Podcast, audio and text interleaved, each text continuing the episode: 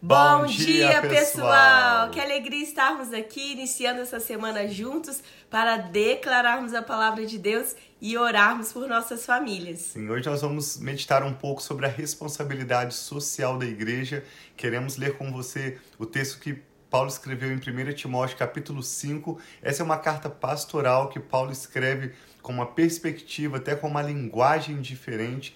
Nós vamos ver que ele é bastante franco, ele usa uma linguagem bem clara ao falar com Timóteo sobre a responsabilidade social da igreja. Não foi uma carta escrita para ser lida a toda uma igreja, mas especificamente a uma pessoa que era um discípulo né, de Jesus, um aprendiz com Paulo, que era esse jovem chamado Timóteo. Então hoje nós queremos ler 1 Timóteo 5 encerrarmos essa breve live orando também pela sua vida, pela sua família, por essa nova semana que hoje nós estamos iniciando. Sim, então vamos com alegria, né?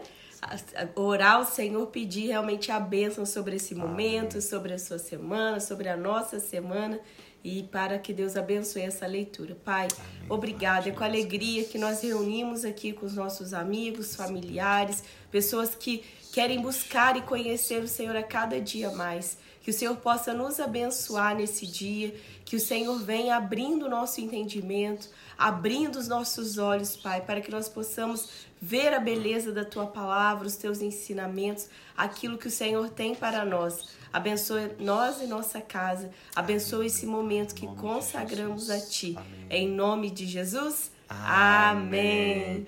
Nos agradecemos se você puder deixar o seu nome nos comentários. Você pode simplesmente dar um bom dia ou se você quiser compartilhe seus pedidos de oração, testemunhos, algum comentário sobre o texto que vamos estar lendo, refletindo juntos. E nós ficamos muito felizes ao saber quem de vocês estão participando ao vivo conosco, especialmente através dos comentários quando você deixa o seu nome, né? Sim, é, é uma alegria para a gente poder ver as pessoas que estão conosco. Tem tantas pessoas, né? Igual eu vi que a pastora Diná já deu um bom dia ali com a gente, sempre, todos os dias com a gente. É gostoso nós sentirmos essa proximidade de quem está aqui conosco. Sim, vamos ler então. Ontem a gente viu sobre a importância da proclamação da da explicação da palavra de Deus no sentido de lermos a Bíblia audivelmente. Então eu e a Rafa não estamos aqui para ficar dando nossas opiniões ou fazendo muitos comentários, nós queremos evitar nossos comentários e gastar a maior parte desse tempo com vocês meditando na palavra de Deus. E a palavra meditar, biblicamente, não é você trazer para sua mente, não é simplesmente você pensar nas escrituras. Quando a Bíblia fala sobre meditar, sempre significa falar de forma audível, com a sua voz, expressando audivelmente a palavra de Deus. Quando você vai em Israel, é assim que você vê o povo de Israel lendo a Bíblia. Eles se movimentam e eles leem a Bíblia audivelmente. Salmo 119, tantos textos da Bíblia falam sobre a importância de, com as nossas bocas, afirmarmos, declararmos a palavra de Deus.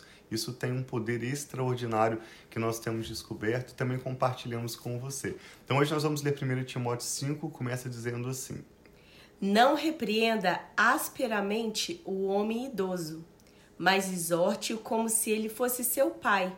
Trate os jovens como irmãos, as mulheres idosas como mães e as moças como irmãs com toda a pureza. Então, Paulo está aqui dizendo a Timóteo: quando você for falar com o idoso, trate ele como seu pai. Se você for falar com as moças, trate como se fosse a sua irmã, falando como deve ser essa relação de respeito entre Timóteo, um homem jovem, com as outras pessoas, né? Sim, simplesmente esses dois versos dão o pano de fundo para todo esse capítulo que ele vai mostrar como lidar na liderança da igreja. Trate a igreja como a sua própria família, com carinho, com paciência, com justiça, na medida correta. Especialmente, a gente percebe que eles tinham distribuição de alimentos para as viúvas. Então, a partir do verso 3, ele diz: trate adequadamente as viúvas que são realmente necessitadas. Mas se uma viúva tem filhos ou netos, que estes aprendam primeiramente a pôr a sua religião em prática, cuidando da sua própria família e retribuindo o bem recebido de seus pais e avós, pois isso agrada a Deus. A viúva realmente necessitada e desamparada põe a sua esperança em Deus e persiste dia e noite em oração e em súplica. Mas a que vive para os prazeres ainda que esteja viva, está morta. Se ao deles essas ordens para que sejam irrepreensíveis. E se alguém não cuida dos seus parentes, especialmente os da sua própria família, essa pessoa negou a fé e é pior que um descrente. E aí ele continua: nenhuma mulher deve ser inscrita na lista de viúvas, a não ser que tenha mais de 60 anos de idade, tenha sido fiel ao seu marido e seja bem conhecida por suas boas obras, tais como criar filhos, ser hospitaleira, lavar os pés dos santos, socorrer os atribulados e dedicar-se a todo tipo de boa obra. Então, o que mostra também algumas características de nós, né, trazendo para nós mulheres como nós devemos ser, como criar os nossos filhos, ser hospitaleira. Eu vi ali que a dona Nena está com a gente também. Eu lembro quando nós chegamos em São José dos Campos, como a dona Nena, né? Nos era tão hospitaleira família. conosco, a sua família inteira nos hospedou, assim também como a pastora Diná também, depois mais para frente, quando nós já estávamos há algum tempo, era como mães, né? Vocês são como mães para nós. Nós podemos falar assim como jovens Paulo fala aqui, pessoas muito queridas. A irmã Maria Lúcia também, que é irmã da dona Nena, né? Foi família para nós também em São José dos Campos. Sim, e o que Paulo está dizendo é se lembrando, reconhecendo pessoas que são fiéis no relacionamento com seu cônjuge, fiéis no relacionamento com Deus. E ele diz: essas pessoas precisam ser priorizadas no cuidado social. Paulo não está dizendo que a igreja não vá cuidar de todas as demais pessoas, mas ele está mostrando que existe uma prioridade para essas pessoas. Não seria justo deixar pessoas tão especiais né, para a igreja de lado ou por último, mas sim que eles sejam priorizados. Verso 11: Não inclua nessa lista as viúvas mais jovens, pois quando seus desejos sensuais superam a sua dedicação a Cristo, querem se casar. Assim, elas trazem condenação sobre si por haverem rompido o seu primeiro compromisso. Além disso, aprendem a ficar ociosas, andando de casa em casa, e não se tornam apenas ociosas, mas também fofoqueiras, indiscretas, falando que não devem. Oh, Paulo é bem claro aqui ao falar com Timóteo. Portanto, eu aconselho que as viúvas mais jovens se casem, tenham filhos, administrem suas casas e não deem ao inimigo nenhum motivo para maledicência. Algumas, na verdade, já se desviaram para seguir a Satanás. Se alguma mulher crente tem viúvas em sua família, deve ajudá-las.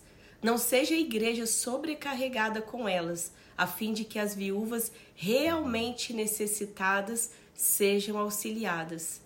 Os presbíteros que lideram bem a igreja são dignos de dupla honra, e uma tradução alternativa seria de duplo de dupla remuneração, aqueles que estão liderando a igreja são dignos de dupla honra, especialmente aqueles cujo trabalho é a pregação e o ensino. Pois a Escritura diz, Paulo menciona o texto de Deuteronômio, não amordace o boi enquanto está debulhando o cereal. Na lei de Moisés, dizia que quando o boi estava ajudando no trabalho de debulhar o cereal, ele não podia ter, ter a sua boca amarrada. Ou seja, em qualquer momento que o boi quisesse comer daquela comida sobre a qual ele estava trabalhando, ele tinha liberdade para comer. E Paulo menciona o que Jesus fala em Lucas também.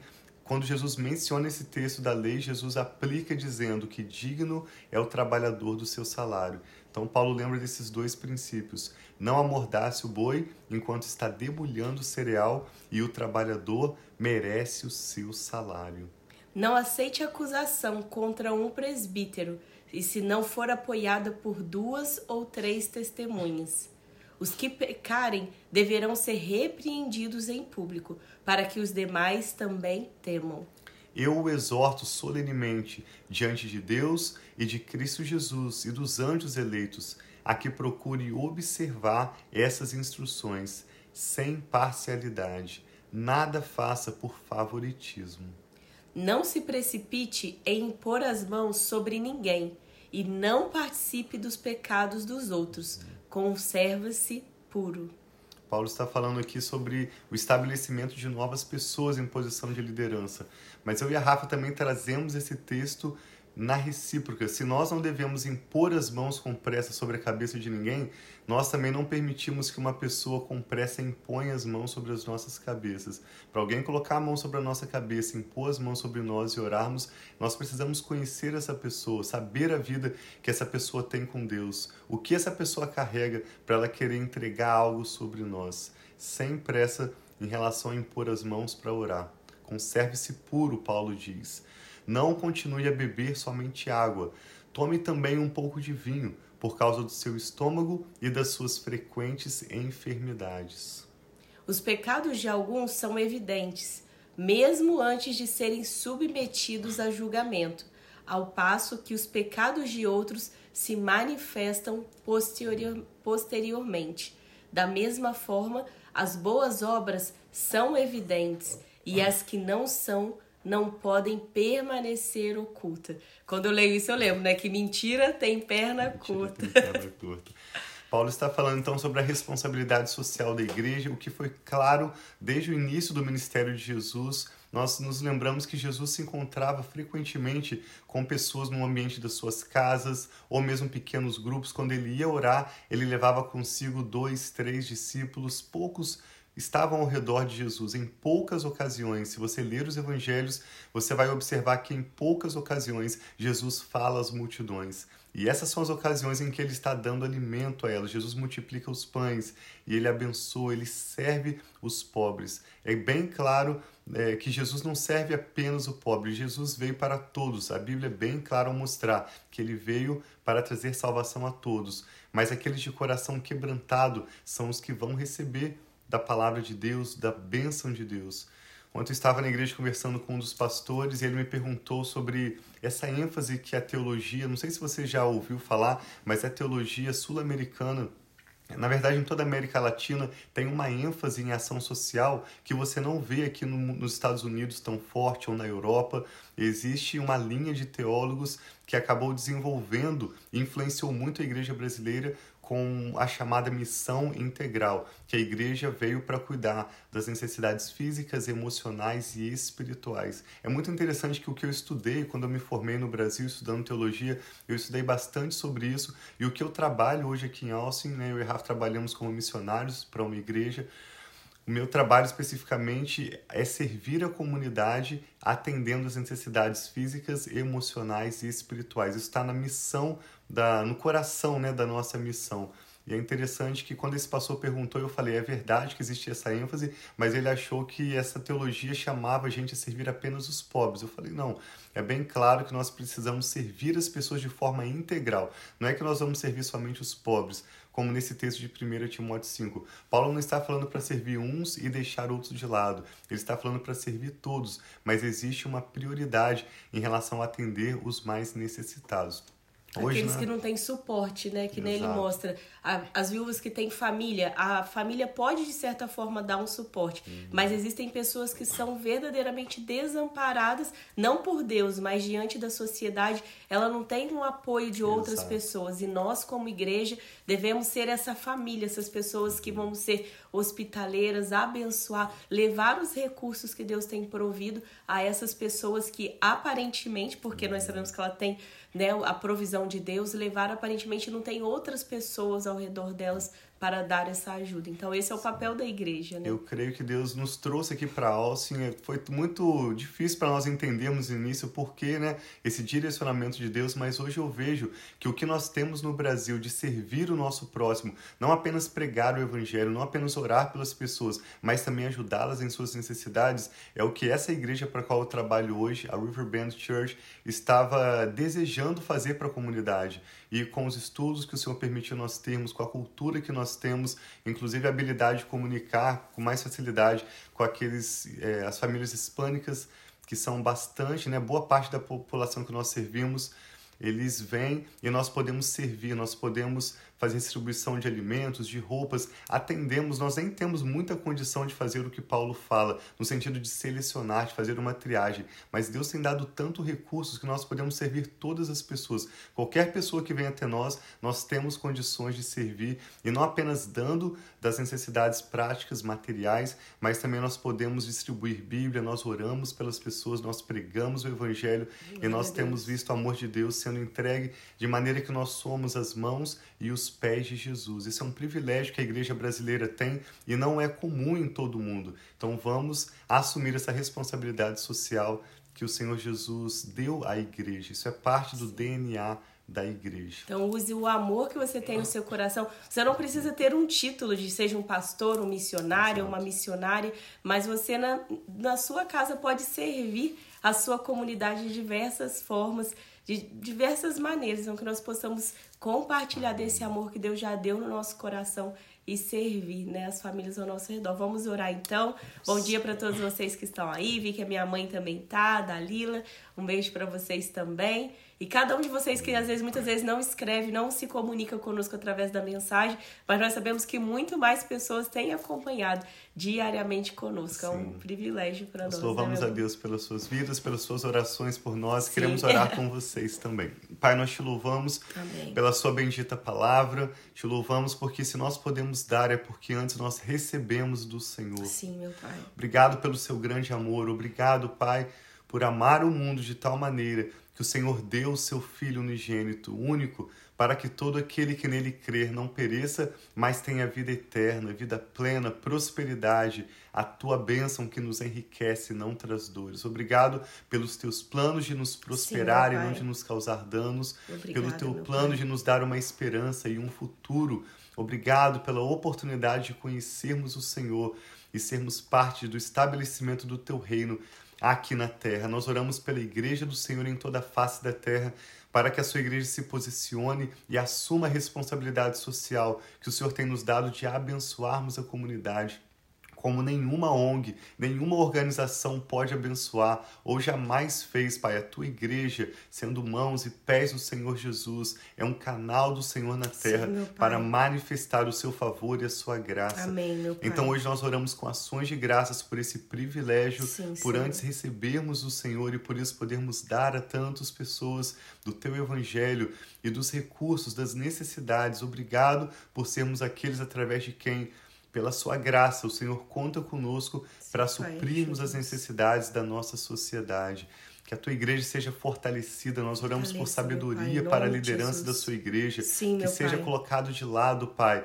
toda parcialidade, como Paulo fala nesse texto, toda política, Sim. que seja colocada de lado, Pai, todo favoritismo, Sim, mas que a justiça do Senhor se manifeste de forma Amém, graciosa Senhor. através da sua igreja, Amém, entregando, Senhor. Pai, que o Senhor deseja trazer às nossas cidades, às nossas famílias e primeiramente às nossas Jesus. próprias famílias e aos nossos familiares. Nós oramos para que o Senhor nos ajude a colocar em prática a sua palavra. Amém. E oramos também por esses que estão conectados conosco agora. Orando conosco, nós pedimos que o Senhor contemple cada necessidade Contempla, e responda, Pai. Pai. Hoje mesmo, nós pedimos como o Senhor Jesus nos ensinou a orar, nos dê hoje, no dia de hoje, o nosso pão de cada dia, Amém, a nossa necessidade. Senhor, nós pedimos que o Senhor responda com os teus milagres, Sim, como pai. o Senhor sempre faz, confirmando a tua palavra, Traga realiza os teus milagres Pai. Nós oramos por todas as necessidades, famílias, por todos os nomes mencionados agora em oração. Sim, Abençoamos essa nova semana que está se iniciando. E em tudo, Pai, nós oramos com fé e ações de graças, em nome do Senhor Jesus. Amém. Amém. Então tem um dia Graças muito abençoado. Nós continuamos também orando pelo Brasil, pelas essas eleições. Que o Senhor tenha misericórdia Amém. e conduza aí todas as coisas. Um abração. Amém. Deus um abençoe beijo pra vocês. você. A gente morre de saudade.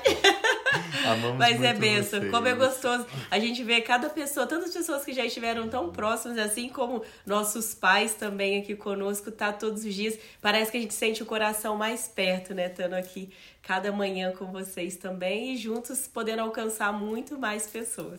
Um abraço. Deixa a gente ir, que a gente tem que arrumar aqui e começar pro dia também. Agora a gente corre, as crianças descem, tomam café da manhã, já vão pra escola, a gente já vai pro trabalho e o dia continua nessa segunda-feira abençoada. Amém. Deus abençoe. Tem uma segunda, uma semana muito abençoada. Nós amamos.